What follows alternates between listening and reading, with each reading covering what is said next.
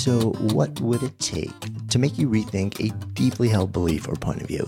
That is one of Adam Grant's recent fascinations. Adam is an organizational psychologist and TED speaker who's sold millions of books. His TED Talks have been viewed, I think, something like 25 million times. And he helps people find meaning and motivation at work. He's been Wharton's top rated professor for seven straight years. He's a leading expert on really how we can find motivation and meaning and live more generous and creative lives. And Adam's work has inspired people to really rethink fundamental assumptions about motivation, generosity, and creativity. Interestingly, in a past life, he's also a former junior Olympic springboard diver, and his new book, Think Again, is this really fascinating deep dive into how we come to form points of views, opinions, and beliefs.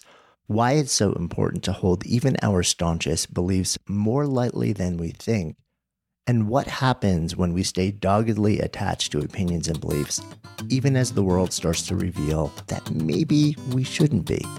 Really excited to share this conversation with you.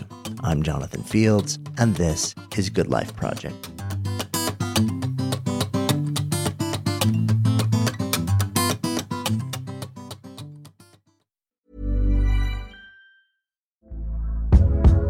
Hey there, it's Michele Norris. I'm host of a podcast called Your Mama's Kitchen. When I travel, I'm usually looking for a way to find a taste of home when I'm not at home. And one of the things I love to do when I am at home is entertain. And Airbnb allows me to do that. When I was in California recently, I rented a house that had a great kitchen. And when we were sitting around the table, we we're all thinking, we're in someone else's house. Someone could be in all of our homes as well.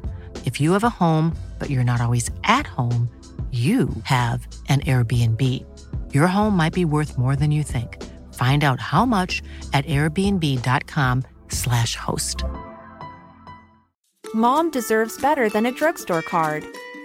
This Mother's Day, surprise her with a truly special personalized card from Moonpig. Add your favorite photos, a heartfelt message, and we'll even mail it for you the same day, all for just $5. From mom to grandma, we have something to celebrate every mom in your life. Every mom deserves a Moonpig card. Get 50% off your first card at moonpig.com. Moonpig.com. This is Paige, the co-host of Giggly Squad, and I want to tell you about a company that I've been loving, Olive and June. Olive and June gives you everything that you need for a salon quality manicure in one box. And if you break it down, it really comes out to $2 a manicure, which is absolutely insane. It's also so easy to get salon worthy nails at home with Olive and June. The difference between how your nails used to look when you did them yourself and now with the Mani system is a complete game changer. The best thing about Olive and June too is it's a quick dry. Dries in about one minute, lasts for five days, and full coverage in up to one to two coats. Visit oliveandjune.com slash perfect Mani 20 for 20% off your first system. That's oliveandjune.com slash perfect Mani 20 for 20% off your first system. I was catching up on some of the work that you've been doing over the last couple of years and saw these these two studies that uh, came out, I think 2019, 2020. One was about moderate procrastination increasing creativity, and the other was about things where you have a high intrinsic motivation for a particular task, potentially leading to reduced motivation to do pretty much everything else. so I was looking at these, I'm like, taken together, it sounds like this is permission to be a moderately motivated slacker. That's you know what's it's funny the the two papers there they're both with Jihye Shin, who's one of the most creative people I've ever met, and I had a very similar reaction when she came to me with both of these ideas. Like you're saying, if you put off your work not because you're lazy, but because you haven't figured it out yet and it's hard, and you take the things you're really interested in and you make sure that they don't make all your other work seem extremely boring. You're going to be more creative and more productive? Yes, yes, I think so. And we decided to go and, and test it. And it turns out it's obviously a little more complicated, but yeah, there, there are times when your first thoughts are not your most creative thoughts. And waiting for the right idea to come can lead you to an unexpected solution. And there are times, I, I feel this all the time, Jonathan. I don't know if you have this too, but I have learned not to start my day with my favorite project because number one, I'll never do anything else because I'm completely absorbed in that and it's so much fun. But number two, if I do ever get to the next project, nothing is at all exciting and motivating by contrast. Yeah, I, it, it's so funny you mentioned that because I'll sometimes structure my day so I almost have to earn the right to do the thing I really want to do. Same, same. It's a reward. Yeah. And also, I know once I'm in it, it's sort of like I, am just going to go all in. Um, kind of like consumes a lot of cognitive bandwidth. But yeah, it was it was really funny to see those two things and and how they just sort of like in my mind instantly sort of like wove together to create permission to do a lot of what I already wanted to do anyway. I love it. Yeah. Um, I want to talk about your book and some of the ideas in the book. It's really fascinating. I think it's a really interesting moment in time for you to be dropping this conversation as well. Um, before we talk about the ideas, though, we got to talk about the cover because when you you look on the credits for the cover in the back of your book, there's somebody credited uh, for the concept who happens to share your last name. You're the first person to ask me about this, Jonathan. I love it. So over the summer, we were trying to figure out what the cover should look like, and we toyed around with the idea of some optical illusions and threw them all out very quickly. We knew we wanted something that would make you think again, but they're just all the optical illusions. They were either too hard to parse or they didn't. They were trite. We'd seen them a million times, and they just didn't stick. And finally, one day I was I was just trying to figure out what should this be, and I was talking with my wife Allison, and our our oldest daughter Joanna, who's twelve, came in and started brainstorming with us. And later that day, she sent me a couple ideas, and one of them was she said, "What if you had a match?" with water instead of fire. That is ingenious. And that became the cover. And the, the best part of it was I learned something. First of all, I needed to rethink who I go to for creative ideas, mm. right? Because there is a brilliant creative mind in my own house that I was not having enough conversations with. But the other thing that that really struck me is she had a very different process for thinking through what a great cover would look like than I would have had. I, I actually hadn't even described the book. She just she said, "Okay, think again." well, that sounds like I'm supposed to think about the opposite of what I think. And so let me think about opposites. And one of the opposites she came up with was fire and water. And it just, it kind of snowballed from there. So I'm obviously incredibly proud of her that she came up with the idea for my book cover. But it's also, I mean, it's it's probably it's the cover that I've gotten the most glowing feedback on before people know who created it. So mm. it's a great moment of dad pride for me.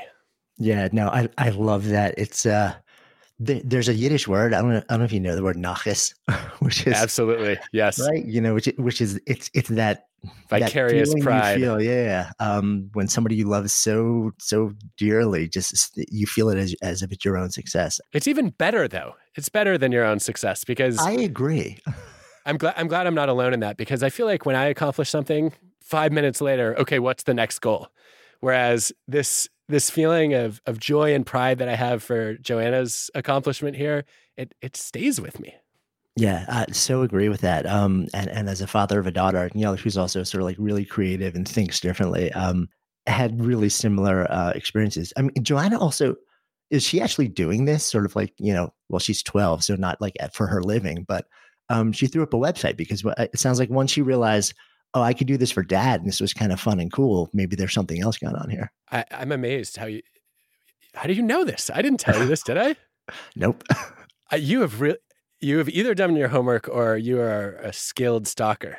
But yes, she she decided that she would start a little a little business consulting on cover concepts. So she created her own website, and then while she was working on that, she sent me out of the blue one day a draft of a book trailer which we ended up using and now she's also trying to help authors make their own book trailers. So it's been it's been so fun to see her find an outlet for her, her creativity. And yeah i guess i guess i would say it never would have occurred to me that a 12 year old could do any of this. And in retrospect it's so obvious that she has all these talents and this is a great way for her to be applying them. Yeah it, it really is amazing. But, but it also speaks to what you sort of like touched on briefly which is this notion about who we go to to think things through with, you know. And I think we mm-hmm. sometimes we fall into this trap of having our our go-to people, you know, or the people who we deem for some reason are worthy of contributing on a level that would be valuable. And all of a sudden, you know, it's sort of like this one moment in time just kind of makes you rethink it. It does. I think it's part of though becoming a lifelong learner. right? Recognizing that every single person you meet can teach you something. Yeah. Um, beginner's mind. I think that's something I'm just constantly dropping back into. It's like, it doesn't matter how accomplished you are, how expert you are in something, you got to always keep the gates of learning open. Um, let's talk about the the sort of like the fundamental ideas here. When we think about thinking, I think a lot of us think about you know like cognitive function, creativity. What are the components that go into thinking? But um, and I think there's been a lot of debate and research around this notion. You're coming at the process of thinking from a really different sort of like alternate angle, which is but what about not just the process of thinking, but what about the process of rethinking? And I guess you know what I'm curious about, sort of like out of the gate, is what are we talking about when we're talking about rethinking?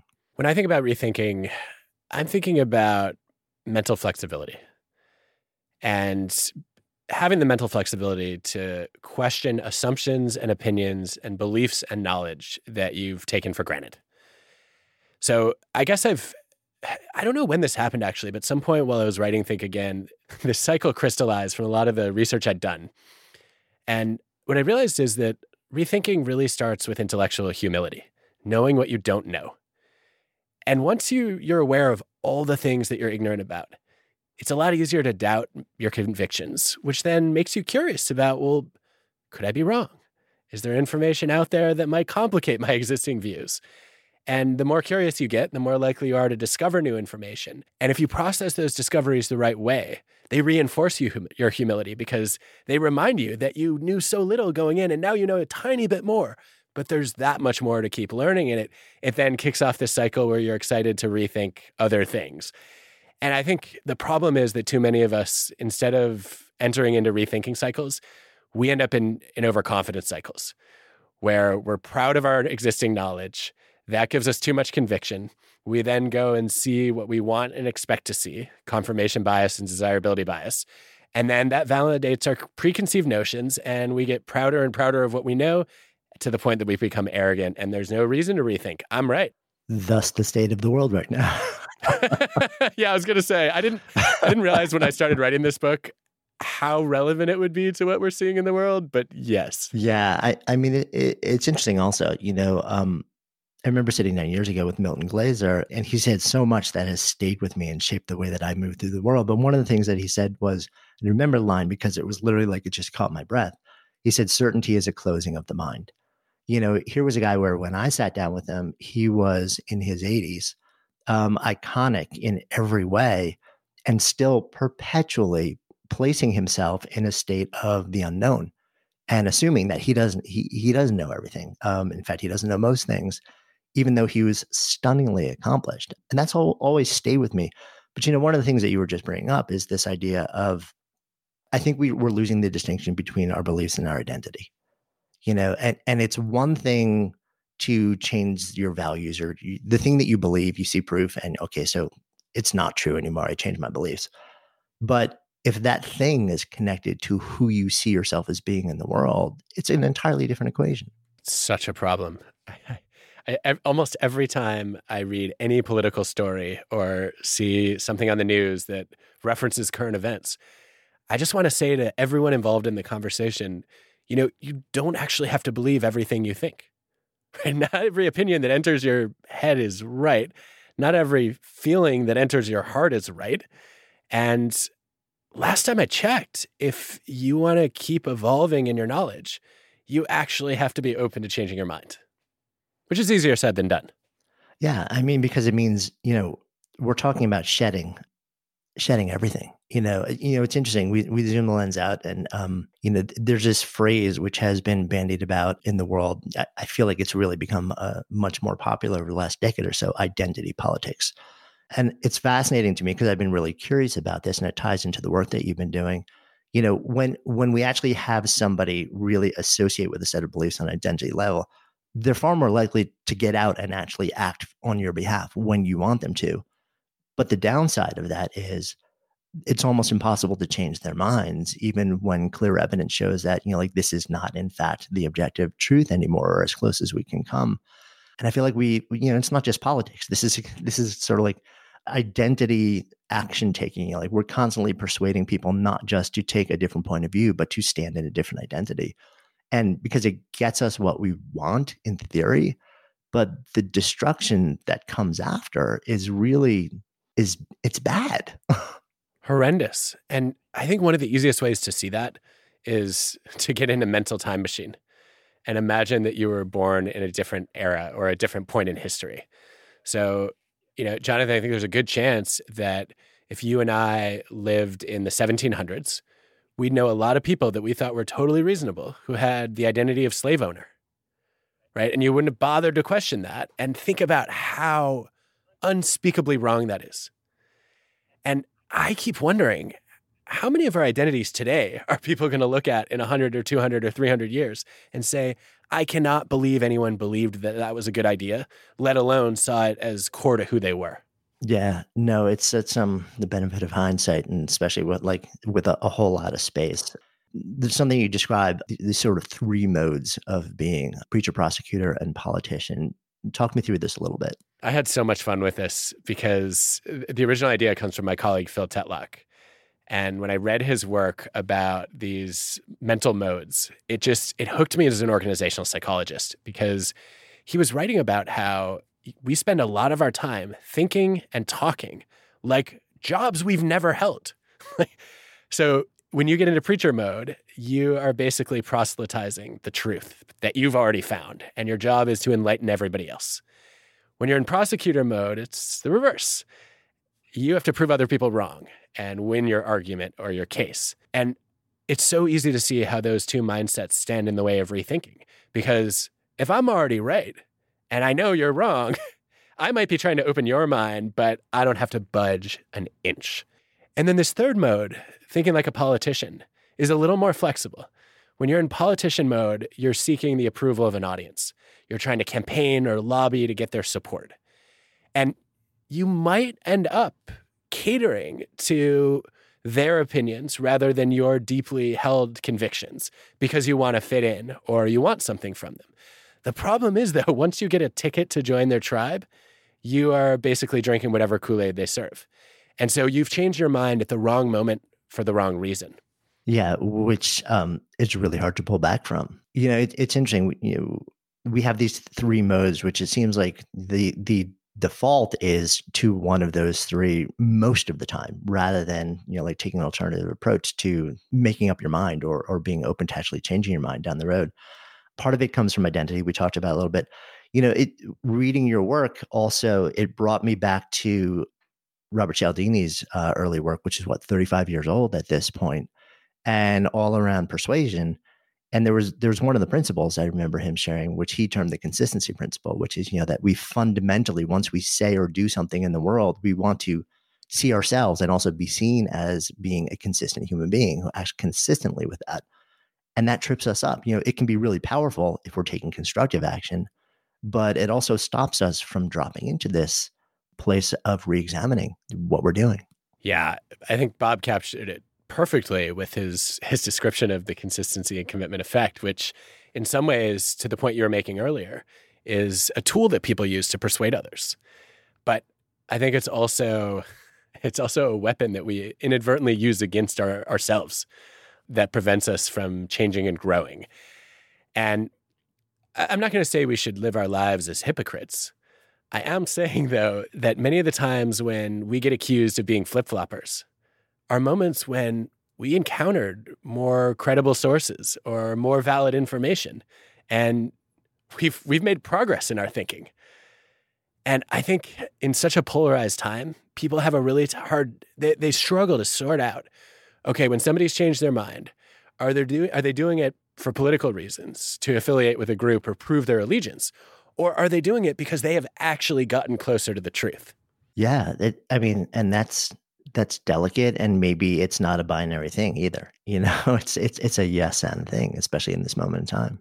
I, hearing you say that, I'm torn between thinking you're right and oh no, this is going to make things even harder. But I think I think you are right, and I think, especially in our own heads, it's extremely difficult to separate out. You know, when I do change my mind, am I doing it because of the pressure of a group that I don't want to be excluded from, or a set of role models that I'm, you know, that I'm trying to follow in the footsteps of, versus am I using the most unbiased, the most rigorous standards to figure out what I believe?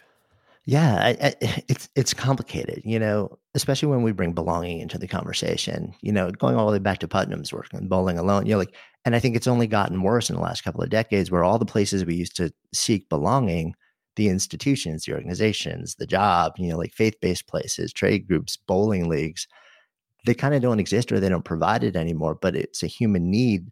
So once we find it in that, you know, in affiliation with a group and there's a set of beliefs that wrap around that. Yeah, it's not just saying no to the beliefs anymore. We're potentially risking being outcast from a group who we really don't want to walk away from or be shunned in. In a serious way. One of the things I worry about a lot is is the group polarization effect, where you join a group and everybody in the group has, let's say, relatively moderate views. If they interact for a couple weeks, then they all tend to come out more extreme than they were. And part of that is, you know, they're stuck in an echo chamber or a filter bubble. But part of it is that the people that groups pay the most attention to, the people that, that typically gain the most status in a group, are the ones who are most prototypical of the group.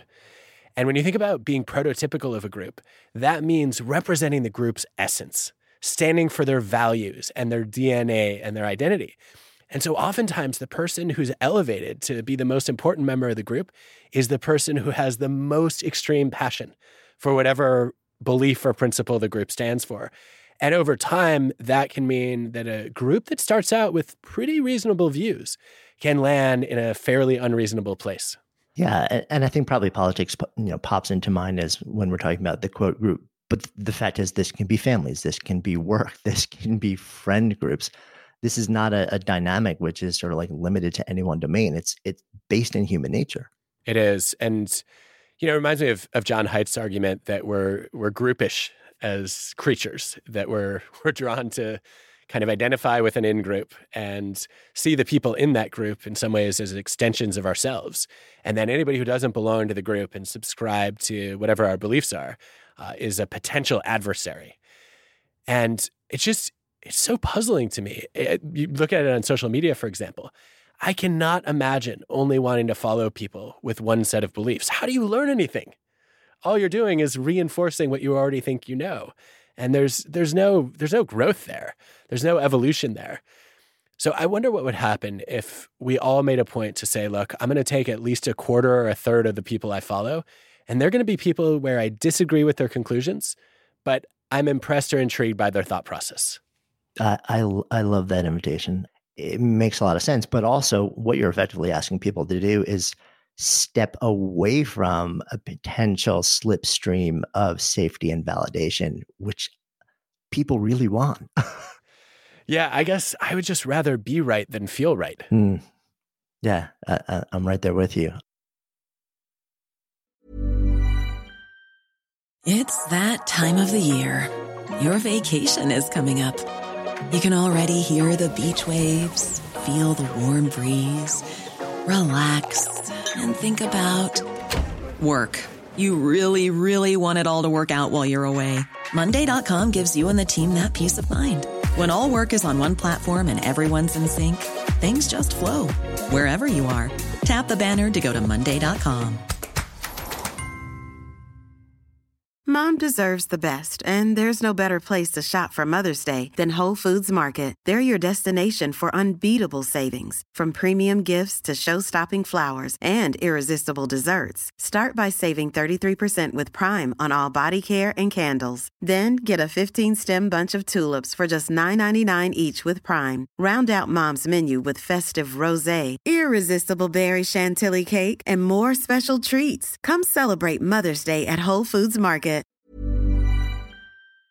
Good Life Project is sponsored by Quince. So, my wife actually originally introduced me to Quince because she loves their clothing, and I have been hooked ever since. I literally lived in their Mongolian cashmere ribbed beanie and pullover hoodie pretty much all winter. And as the weather warms up, I wanted more breathable summer pieces without overpaying. And Quince has just the super high quality items like linen shirts, performance polos, activewear at 50 to 80% less than similar brands. Quince partners directly with top factories, cutting out the middleman to pass savings to customers. Actually, just ordered a new European linen long sleeve button down shirt. Super excited to get that. And I'm always just so amazed at how they can keep their prices so affordable while the quality remains really high. So if you're looking to upgrade your wardrobe, I highly recommend you try Quince. Go to quince.com slash GLP for free shipping on your order and a 365 day return. That's Q-U-I-N-C-E dot com slash GLP to get free shipping and 365 day returns. Quince.com slash GLP or just click the link in the show notes. Trust me, your wardrobe will thank you.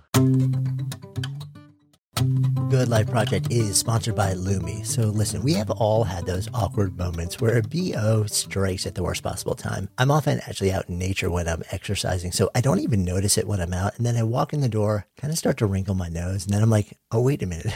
That's actually me. That is why I'm so thankful I discovered Lume Whole Body Deodorant. This revolutionary product, it was actually invented by an OBGYN who wanted a solution for her patients struggling with private odor. But Lume doesn't just work, quote, down there. It provides incredible 72 hour protection for your entire body using mandelic acid. I kid you not, this stuff is a game changer. Lume is safe and effective for pits, for feet, you name it. And as someone who's tried it, I can attest that it seriously works. The fresh scents are just an added bonus. So if you're ready to say goodbye to BO for good, try Lume Starter Pack. It comes with a solid stick deodorant, cream tube deodorant, two free products of your choice like mini body wash wash and deodorant wipes, and free shipping. As a special offer for our listeners, new customers get $5 off a Lume starter pack with the code GOODLIFE at lumedeodorant.com. Don't miss your chance to experience the relief of true full body freshness that equates to over 40% off your starter pack when you visit lumedeodorant.com or just click the link in the show notes and use the code GOODLIFE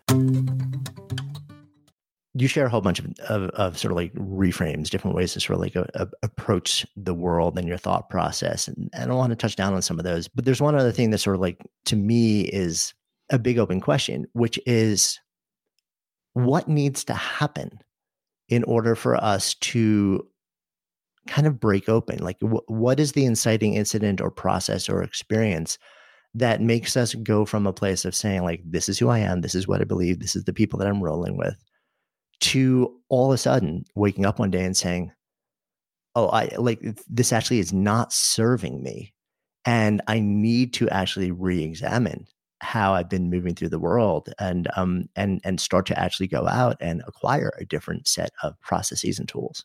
That's such an important question. I don't feel like we have a clean answer to it. You know, I can I can point to lots of evidence, for example, that extended contact with people who hold very different views or who have different experiences. And especially having respectful exchanges with those people can shift your thinking over time. Uh, I can, you know, I can certainly point you to evidence as well that when people are repeatedly confronted with the fact that their beliefs are are undermining their ability to achieve their goals, that they're a little bit more likely to say, "Huh, maybe I should change course." But for every one of those cases, we can think of examples of, of people who had the exact opposite reaction to those situations, right? Who were told over and over again that their startup was a terrible idea. How many times have you watched Shark Tank, where it closes with all five sharks saying, for your own safety and future, please abandon this idea? And it's this, you know, kind of heroic, delusional grit of saying, I didn't realize that, you know, I should have invested my grit in you know, in being an effective entrepreneur, and there are lots of ideas that I could pursue as opposed to where these people get trapped is, well, this is the one idea, and this is this is definitely going to make it. And you know, it's it's sometimes amusing. It's almost I'll give the other real, reality TV show example of this is American Idol. Right? Uh, how many of us have laughed at the the person who clearly cannot carry a tune and just can't hear it? And will not listen to both the audience and expert judges who say, I'm sorry, singing is really not for you. And that is one of the things in life that seems to be driven more by talent than by effort. This is all a long way of saying, I don't know the answer to your question. I think that one of the, the ways of thinking about the question, though, is to say, I think we would have an easier time being open minded and rethinking more frequently if we said, every time I catch myself preaching or prosecuting or politicking, what would a scientist do here? And this is obviously this is something I find appealing as a social scientist because it's part of my training, but I actually think it's relevant to everybody. Thinking like a scientist is is actually something we've seen demonstrated in in business. There's an experiment recently with entrepreneurs in Italy where they're randomly assigned one group, the control group is going through an entrepreneurship training course essentially. There's another group that's given all the same lessons, but they're embedded in a framework of saying, think about running your business like a scientist. Your strategy is a theory. Go out and do customer interviews to develop hypotheses and then do a product launch or you know create a minimum viable product with an A/B test and run that as an experiment to say, well, is my hypothesis true or false? And the results are staggering. Over less than a year, the control group that gets regular entrepreneurship training, they're they're all pre-revenue and they average about $300 per startup in revenue. The group that learns to think like a scientist averages over $12,000 in revenue. And the, the major reason for that is they're much more willing to pivot. They're a lot more likely to say, huh, this strategy that I thought was genius, this product that I knew everyone was going to love, my experiment did not support my hypotheses. So it's time for me to change course. Yeah, I mean, that, that makes so much sense to me. And being sort of a, a lifelong entrepreneur at the same time and having sort of like studied the different approaches, I think it's been really fascinating to see the conflation of the scientific method and startup methodology. You know, where you know lean startup methodology, which is essentially you know, like the process that you were talking about. It's all about like hypothesis, you know, like rapidly gathering evidence to either prove or disprove. Either one is okay as long as you know, where the primary metric is not succeeding or proving something, it's just learning. Exactly. You know, what's interesting to me is that has become really embraced in the world of startups and pivoting is you know like a huge thing it's like you know everybody knows the idea you start with is not the idea that anyone succeeds with. It's so rare in that world and yet you know and and then we see design thinking and human centered design which is varying this you know in in broader complex problem solving in the business world. And yet it doesn't seem to really have expanded out from that. And even in the world of business it's limited to this one fairly narrow domain and so much more of the business world kind of looks at it as as you know like oh th- those are the weirdos like it, it's right for them but not for us. At their own peril. Yeah. It's it's so sad. I cannot tell you how many ceos of large companies i've seen just tank their organizations because they weren't even willing to run some experiments let alone question their intuitions. And I, I just at this point i just want to say to them BlackBerry, Blockbuster, Kodak, Sears. Should I keep going? how, how many? Is that the is that the group that you're hoping to join? Because you are on your way. Yeah, I mean it's the classic innovator's dilemma, um, and yet it still exists in so many cultures. Um, you also brought up this the the um, I, I think thinking like a scientist is, is a core part of the rethinking process. Is uh, learning to really sort of like shift what you're doing, not being dug in you mentioned earlier confidence, and there's uh, you know I guess an interesting relationship between confidence, cognitive flexibility, and competence that all plays into this. Yeah, there is. I think I I've actually started to rethink my views on confidence because we've all been told that one of the biggest barriers to people achieving their goals is that they don't have the confidence to aim high enough or work hard enough or pursue whatever dream they have. And I don't disagree with that. There's plenty of research to support it. I think what we overlook, though, is that the effect of success on confidence is often bigger than the reverse. That you build your confidence through achieving success. That you don't have to magically discover confidence out of thin air before you can achieve something meaningful. You can build your confidence through achieving something meaningful. And I think that what that requires is a different kind of confidence, which is associated for me with, with actually maintaining and gaining competence, as opposed to becoming overconfident to the point that you don't know what you don't know and you're bad at things you think you're good at and you become a victim of the Dunning Kruger effect and everyone laughs at you. So I had a really interesting conversation with Sara Blakely about how she knew that she was ready to start Spanx. And my basic question for her was how did you have the confidence to do that? You hadn't worked fashion or retail. You didn't know how to run and build a business. You'd never, uh, never applied for a patent before. I just couldn't imagine myself going for that. And she said, I didn't have confidence in my knowledge and skills in any of those areas. I knew I didn't know what I was doing, but I had confidence in my ability to learn. And I think so, so many of us, when we think about confidence, we define it as believing in my existing knowledge and skills. And that's the wrong kind of confidence. What we want is confidence in my ongoing ability to learn. And I think that's what, what keeps us humble and curious and allows us to, to flex as opposed to becoming rigid. Yeah, I, I, mean, I'm I'm curious whether you feel like there's a tie-in between that notion and you know, like Carol Dweck's work on fixed versus growth mindset, you know, and and whether some of us just sort of come up in a way where we're shaped in that you kind of you got what you got, and that's what it is, and and whether that plays into this entire conversation way, which is really limited. Yeah, I do think Carol's work on growth mindset is a big part of this idea of seeing yourself as a learner. I think this goes further though, because when you have a growth mindset you believe that your, your knowledge and skills are potentially malleable, but you don't necessarily think that you're the person who's able to grow in this particular way. And I think if if you look back on your experience and say, let me think through all the times that I've, you know, I've initially struggled at something and then gotten better, uh, you can start to realize, you know what? That that is what it means to be human. Like that that is it's one of the things that differentiates us from any other species is we are remarkably good at learning. Uh, you see it with, you know, with tiny, tiny babies, right? Starting to pick up language at a rate that no adult could could master.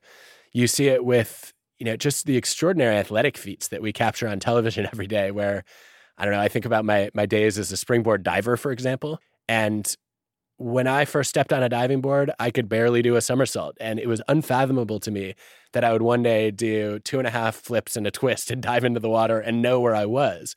And that was that was learning, right? It was it was a discipline. But I think seeing yourself as a learner as opposed to seeing yourself as an expert might be one of the the fundamental distinctions between being satisfied with what you know and being excited to rethink what you know.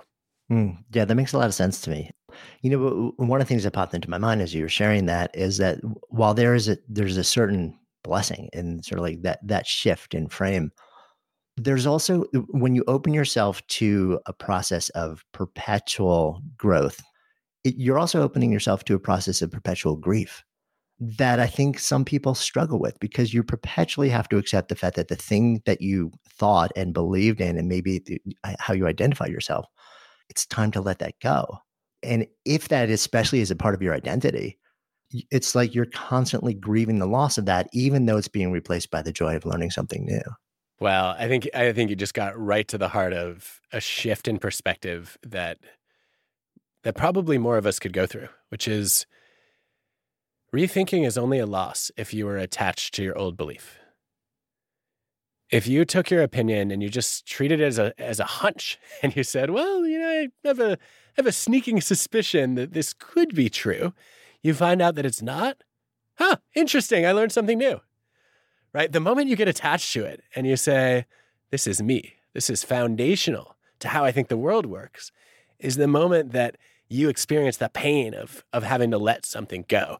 And I'm not saying we shouldn't have any strong convictions. Of course we should. I have a strong conviction that we should have some strong convictions. You're hearing it in my voice right now. So I guess I have meta conviction. But I, I think we take too many beliefs too seriously. I think we identify with too many opinions. And I guess what I would say about that is we've all experienced the joy of being wrong, which is when when somebody challenges a weakly held assumption and we're delighted by the surprise. I remember you know reading that the the the moon might have formed out of magma rain from the center of the earth. Mind-boggling. I can't quite I can't quite grasp what that even means. But I was so excited to discover that maybe it wasn't, you know, a, a separate asteroid. Uh, and that, and you could say, well, wait a minute, but that upends your entire worldview. Like the the moon might have been born from inside the Earth. Well, well guess what? That's not core to my worldview, so it doesn't bother me. Uh, and I, I just think most of us would be better off if we had more of our views work that way, where we say, you know what, my views about about the best ways to accomplish my goals, my views about, you know, what policies are going to be effective, my views about how to be a good parent. Those are theories in use, right? I'm I'm kind of I'm putting them into action because they're what the evidence I know of and the experiences that I've had are pointing me toward. But the moment I find out that, that, that they might not be true or that they might be incomplete, that's great. I've just discovered something and I'm going to grow from it. And it doesn't have to involve grief. Yeah. Now, I, the notion of attachment and grasping, I think, is such a, it's kind of this nuance, but um, really critical part of the the process. It's a very Buddhist lens to kind of say it is, isn't it? I'm just going to keep rolling, and I think I think what I think is, you know, like interesting and maybe valid now, but who knows what I'll think, you know, like down the road. And I'm open to the possibility that it might not be. Um, you set up I think you may have told me this a couple of years back, and then I've I've heard you talk about it. When you write, I think this started when you're writing, but maybe maybe it was different. You essentially assemble a group of people to challenge you.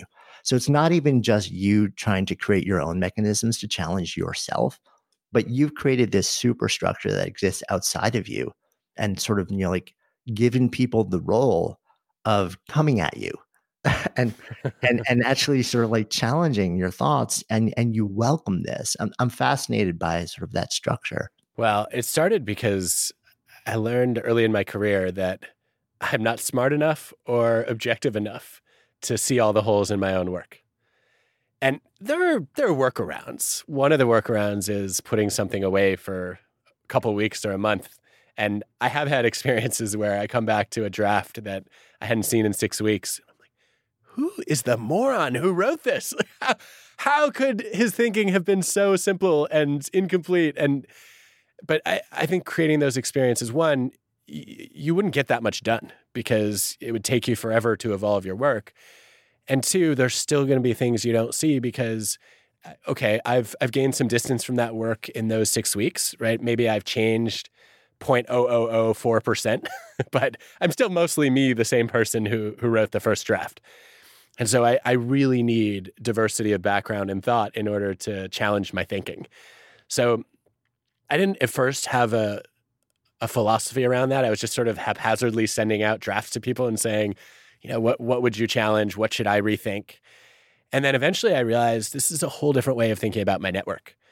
I've always known the value of a support network and had people who believed in my potential and cared about my success and were there to encourage me when I got discouraged and so have you, Jonathan, of course, right?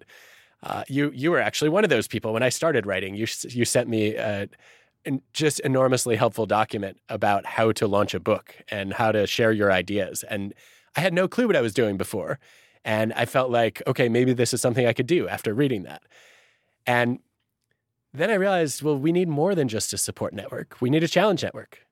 We need a group of people who are going to point out our blind spots and see the shortcomings in our work that are invisible to us or that we don't want to see, or in some cases, help us solve problems that we've identified and are just stuck around how to move forward.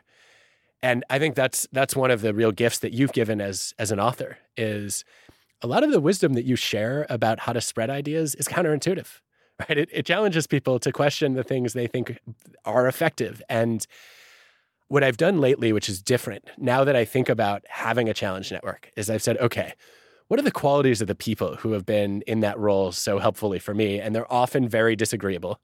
Uh, they they enjoy having the feisty debate, uh, but they also, just like my support network, believe in my potential and care about my success. And so I've started going back to those people and saying, hey, you know what? you may not know this, but I consider you a member of my challenge network ignore all those times when I didn't like your feedback or I pushed back too hard. That's just how I work out ideas. And I just, I really value the things that I learn from you. And I would love if you could keep challenging me. And I get more useful feedback because of that. Because when people think about criticizing me, they no longer worry that they're going to hurt my feelings. They actually know that I'm going to take it as helpful they no longer worry that it's going to damage our relationship because I'm trying to make it clear to them, you know what? The only way that you can disrespect our relationship is by biting your tongue on something that might make me better. Yeah, I, am it, it's been really interesting to see how it's sort of like formed into a real structure thing. But also, I think what you shared about make it not just more formal, but also really understanding who should these people be and what is the underlying intention. You know, it's not a destructive. You know, it's not about bringing you down. It is about everybody sort of like you know they're going at the idea. They're not going at you as an individual. They're going at the idea. You know, and and and the bigger idea is this process will make the net idea better. Exactly. And I think there we've all encountered critics who are trying to boost their own egos or troll for some unknown reason and this is a different group of people. These are thoughtful critics. These are people who enjoy playing with ideas, who are excited to figure out, okay, what will somebody who really fundamentally disagrees with this perspective, what will they say? And sometimes they are that person and they know it's a contribution to make you aware of that sooner rather than later. Because I'll tell you what, Jonathan, I know you've had this experience many times too. When you're writing, you are going to find out at some point what is wrong with your work. And it's much better if you find that out in drafting phase. A hundred percent. Yeah. Because at some point it's going to happen. Like whatever the, wherever people disagree or whether the flaws are, like it's, it's going to come out. What's interesting also is like you function in these, these two different worlds. You function in the world of academia and you function in the world of sort of like popular sharing. And in the world of academia, this structure is built in. Like when you publish, there's a whole peer review process where, you know, before anything actually lands in a journal, it has been not only vetted, but very often attacked and not always for constructive reasons. There's a pecking order and a power like structure there where people are sometimes doing it for status. So it's interesting to see that you've created this in the context of a domain where you have sort of more control and built into that domain is not that same level of challenge and peer vetting and you get to choose the people who have the intention that keeps it all positive. Yeah, I mean it it it really grew out of the the juxtaposition of those two worlds where one of the most beneficial and sometimes least fun parts of academia is no matter how much status you gain, you still send your paper for blind review. And you still have independent critics who are going to tell you exactly what they think of it. And sometimes they think the best way to impress the editor is to skewer the paper which is why you know, when I've been an associate editor at a journal, I've said, okay, we care about constructiveness, not only quality of feedback, but I felt like when I when I became an author and started writing outside of academia, I felt like that structure was missing. Mm. You know, I, I obviously I had a literary agent and an editor who provided that feedback, and we were encouraged to get friendly reviewers. Like, I don't want friendly reviewers. I probably don't want hostile reviewers either, but I want people who are skeptical uh, and and interested in you know in stretching my thinking. And I would love for every profession or every field or every organization to have a structure like that in place because it can be a lot of work to to build your own challenge network. So if I were running an organization, the first thing I would do is I would say, all right, let's identify people who are willing and able to challenge and let's make them available for critical review stages. Yeah. I mean, it, in the context of an organization, though, because I've, I've, been thinking about this lately, especially I've, I've been revisiting your work. I, I feel like that's a lot harder because everybody in the organization has some sort of personal motivation. Like there's some level of a seeking of status, prestige, power, elevation within the organization. I would imagine it would be like you know like finding a jury, you know, where um, yeah. Where it's, it's essentially the same thing. Like, how do you, it, there's no way to actually assemble that group within an organization from people within the organization where it's just neutral. So it's got to be more about sort of like balancing the intentions and dynamics. I think so. I think one of the ways I've seen some workplaces do it is to bake this into performance reviews. So hmm. Bridgewater would be the extreme example where yeah. you're evaluated on whether you disagree with the people above you. And if you're never willing to touch the nerve or stick your hand in the fan or fight for right, then people think that you're you're putting your own ego or your own image above the mission and the good of the organization. That's a step I'd like to see more organizations experiment with, knowing that it's going to look different for different cultures. You know, there are definitely other kinds of structures though that that exist. So, you know, Google X uh, or just X now, right, has has actual kill incentives to shut down failing projects uh, to try to reverse this tendency to escalate your commitment when you get negative feedback and say, but I've got to prove to myself and everyone else that this is a good idea. We are genius at rationalizing. And so if you know you could get rewarded for pulling the plug, it becomes a little bit easier to do that. I think for a lot of organizations, and I've, I've seen this at the Pentagon as, as well as some private companies, they have murder boards who, at a critical stage gate in a decision process, will come in and say, Our job is to explain why this should not go forward. And you know, I, I worry sometimes that people get into a role playing mode and they right. say, All right, I'm going to be the devil's advocate. We've checked the box. We no longer need to do any rethinking. But I think it's better to have people in that role than not. Yeah. I, mean, totally agree. You know, it, as I'm thinking about all of this, Richard Feynman's famous line sort of like popped into my head. The first principle is that you must not fool yourself, and you are the easiest person to fool. Um, you know, and this is coming from one of the most brilliant physicists and professors who's ever lived, and that's the lens he takes. It's sort of like we're we're talking about getting back to that. Yeah, and what what I think is profound about the Feynman observation is it's not just that you're the easiest person to fool; it's that you are the easiest person for you to fool. So, you know, I guess it, it, it goes to the rationalizing animal point. But uh, one of the biggest things that I learned while writing Think Again, which is not something I'd ever thought to do before, came from studying super forecasters who were competing to predict future events. And the thing I learned was that the best forecasters, when they form an opinion, they make a list of conditions where they would change their mind to hold themselves accountable to the idea that when they encounter new information, they have to go back and say, okay, does this meet the criteria that I set out for something that would shift my views? And if so, I have a responsibility to shift because I know once I have the view, I'm motivated to avoid or dismiss or discount that information. Yeah, I love that. It's funny because I've often wondered where I'm more interested as a general rule in um, developing models and finding answers. And, and I think that's the reason why is because that allows you to be dynamic and, and to be responsive to change over time and not wed to assumptions. Yes.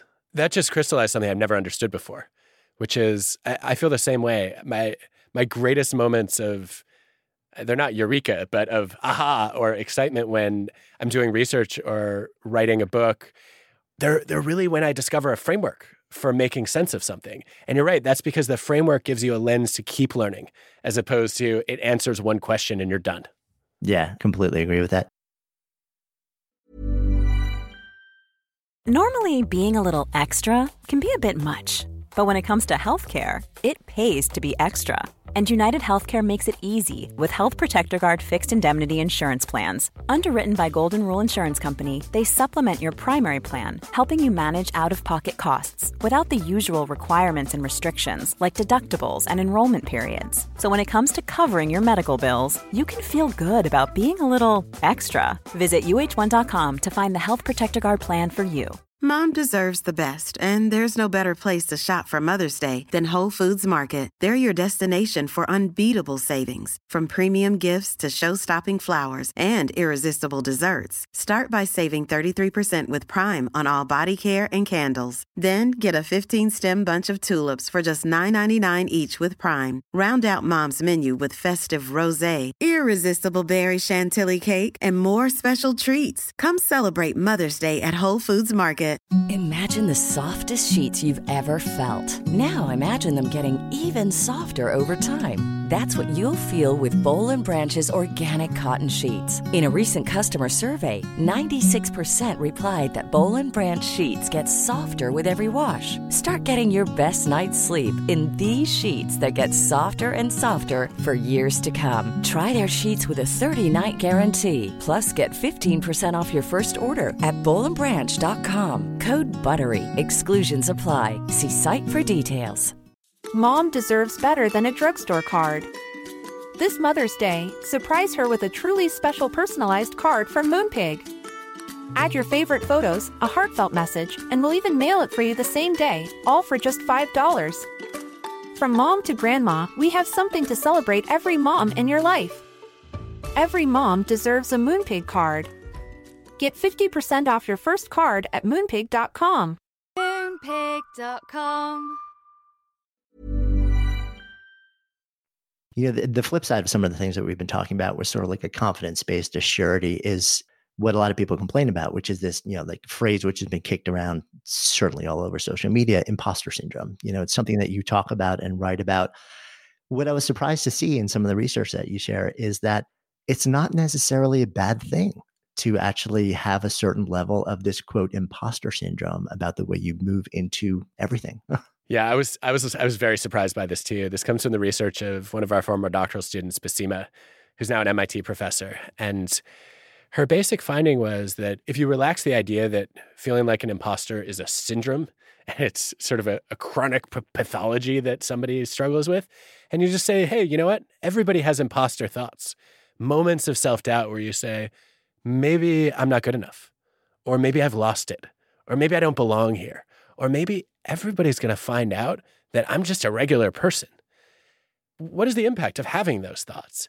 And she found when studying investment professionals and medical students that there were not performance costs of having those thoughts more often.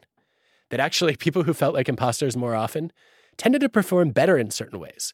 They were more likely to second guess their investment decisions, which actually improved their judgment they were more likely to follow up and make sure that if they were medical students that not only had they diagnosed the main issue that a patient came in with but they had really shown them enough care and compassion.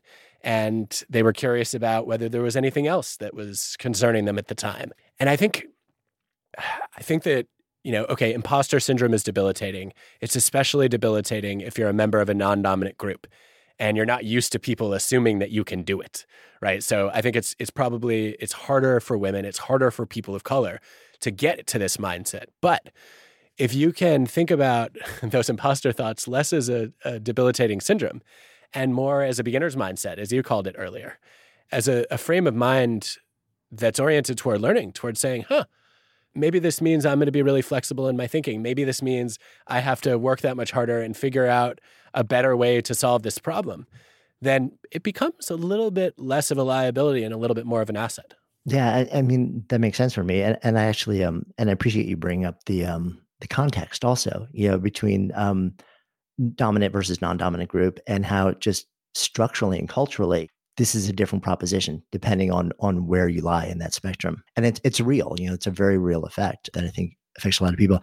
The other thing that that sort of popped into my mind as um, I was learning this research, it brought me back to this research that I think is you know like a bit old at this point, but where they were sort of looking at the the relationship between affect and accuracy and discernment.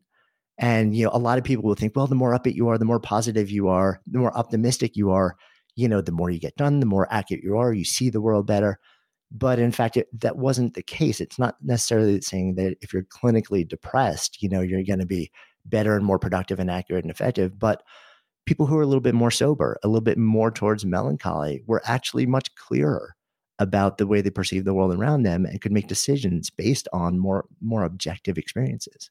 You're talking about Alloy and Abramson depressive realism, right? Yeah, exactly. Yeah, I, I, I was so shocked when I first read that research. I, I first came across it as a, I guess, as an undergrad in psychology, and you know, it's one of those, it's one of those rethink moments where everybody who teaches says, "Hey, wait a minute, you know, uh, seeing the world through rose-colored glasses is not always a good thing," and I think it's a bit of a paradox because, to your point, if you're not careful, it can become a self-fulfilling prophecy, right? That that seeing the world only as it is can stand in the way of imagining how it could be. And yet, if you develop a Pollyanna quality of optimism and you can't confront reality, then you're going to miss a lot of threats that are actually going to stand in the way of creating the very world that you're imagining.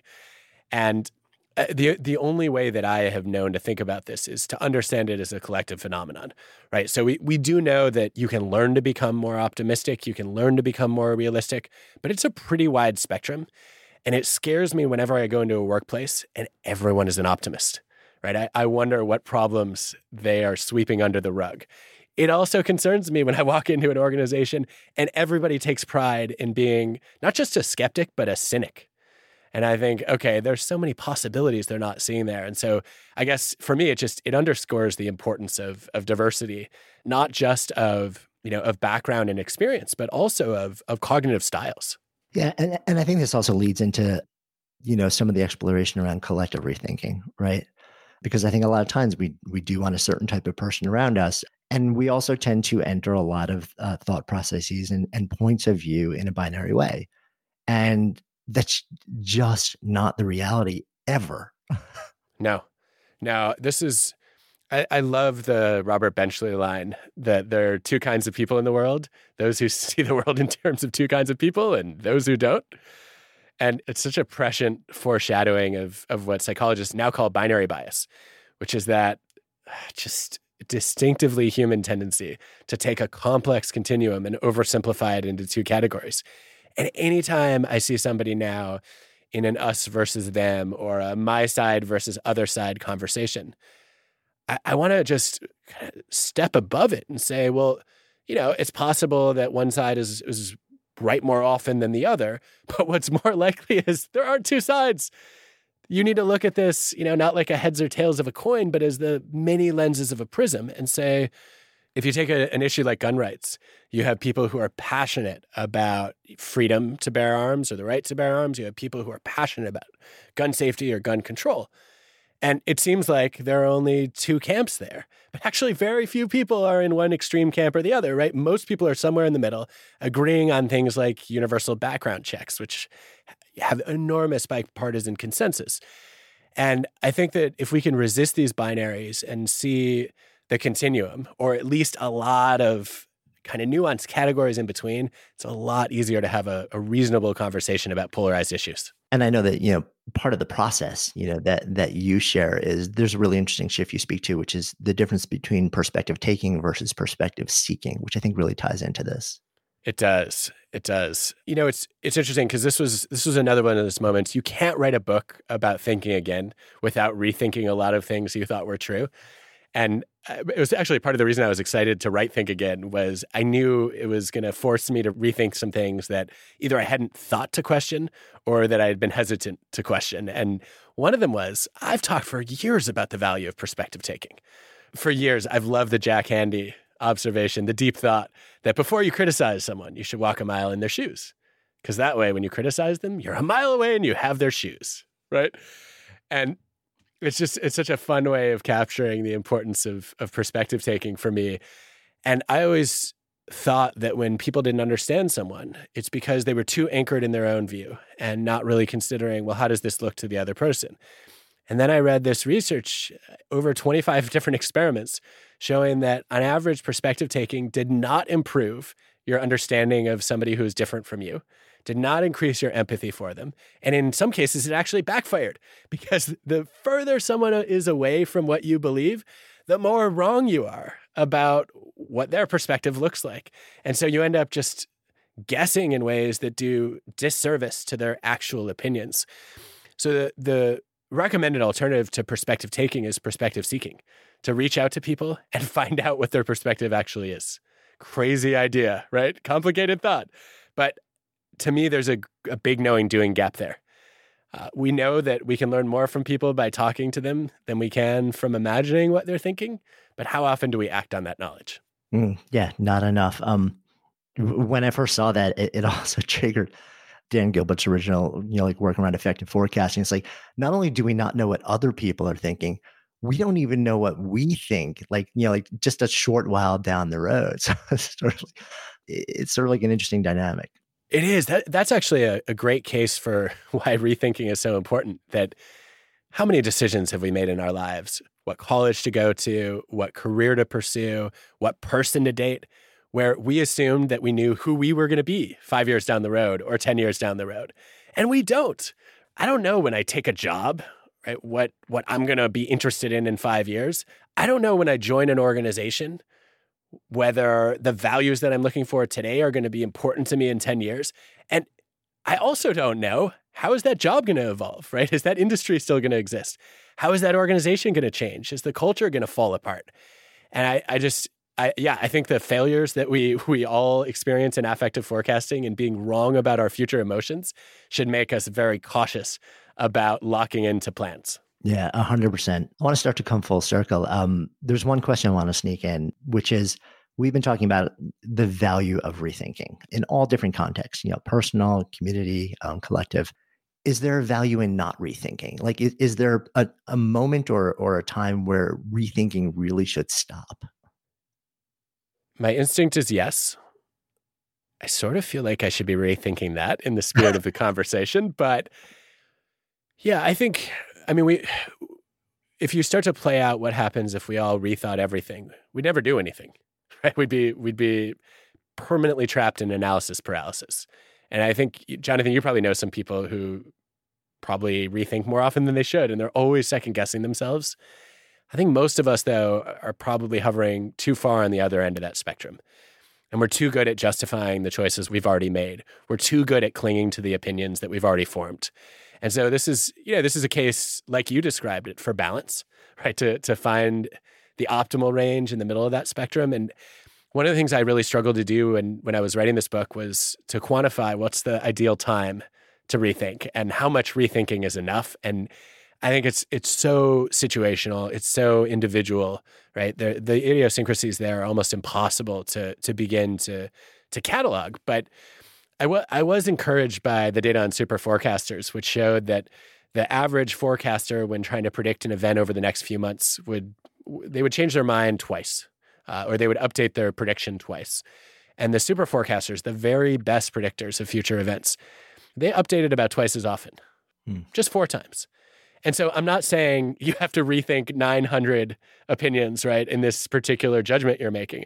I'm just saying doing a little more rethinking will probably leave you with fewer regrets. Yeah, it, I, you almost wonder whether there's an exponential effect, you know, um, where just a little bit more rethinking actually has an exponentially greater effect, or like more in a more generalized way. I can see that. I think. Well, I don't. I don't know how this would play out, but my my working hunch, which is which is awaiting better data, is there's something about starting the process of rethinking and making a commitment to it that becomes a habit. And one of the hmm. places I saw this was with my challenge network. One of my favorite groups to bring into my challenge network is the students who have challenged me the most in class. And so last year, when I was finishing up Think Again, I gave a draft of every chapter to a group of about 20 students who joined me in this impact lab that I've been running for a long time.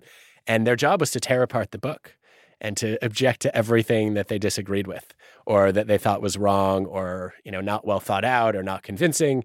And one of the interesting things that started happening as that group gathered is people they would start to make a comment and then somebody else was question would question it because of course we're here to do rethinking so we're all going to be bought into this process. And i saw several of them start to say things like oh maybe this is a time to rethink oh, maybe this is a moment for rethinking. And they started to see it as a learning opportunity as opposed to a, a nuisance or a threat.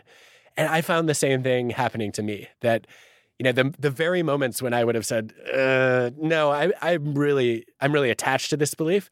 like, huh, this could be, this could be a chance. This could be an occasion for thinking again. And I think the more you practice it, the the less upsetting it becomes. And the more, I guess this is to your Buddhist point, the more attached you get to detachment. Yeah, I love that. Uh, good place for us to come full circle as well. I have asked you this question in the past, but it's been a number of years now. So I'm going to ask it again because it tends to shift as we sit here in this container of Good Life Project. If I offer up the phrase to live a good life, what comes up? I think what I would say now is that to live a good life is to lead a life of integrity. And when I think about integrity, I think about having a set of values that are worthy, that serve people beyond you, and also living by those values, right? As opposed to, I guess this is this is something that that I've rethought over the past couple of years since we last talked. I used to think integrity was practicing what you preach. And now I think preaching is overrated as a general rule. But if you are going to preach, that you should only preach what you already practice. Mm, I love that. Great place to wrap up. Thank you. Thank you so much for listening, and thanks also to our fantastic sponsors who help make this show possible. You can check them out in the links we have included in today's show notes. And while you're at it, if you've ever asked yourself, what should I do with my life? We have created a really cool online assessment that will help you discover the source code for the work that you're here to do. You can find it at sparketype.com. That's S P A R K E T Y P E com, or just click the link in the show notes. And of course, if you haven't already done so, be sure to click on the subscribe button in your listening app so you never miss an episode. And then share, share the love. If there's something that you've heard in this episode that you would love to turn into a conversation, share it with people and have that conversation. Because when ideas become conversations that lead to action, that's when real change takes hold. See you next time.